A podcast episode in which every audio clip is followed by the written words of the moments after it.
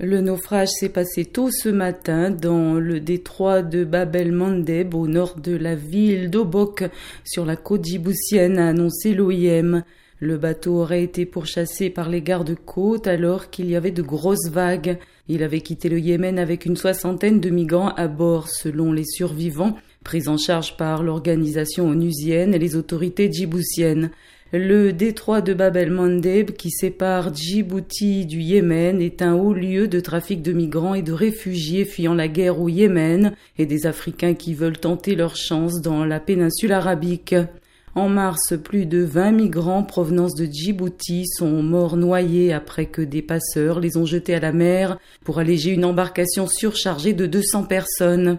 Deux incidents similaires avaient causé la mort d'au moins 50 migrants au mois d'octobre.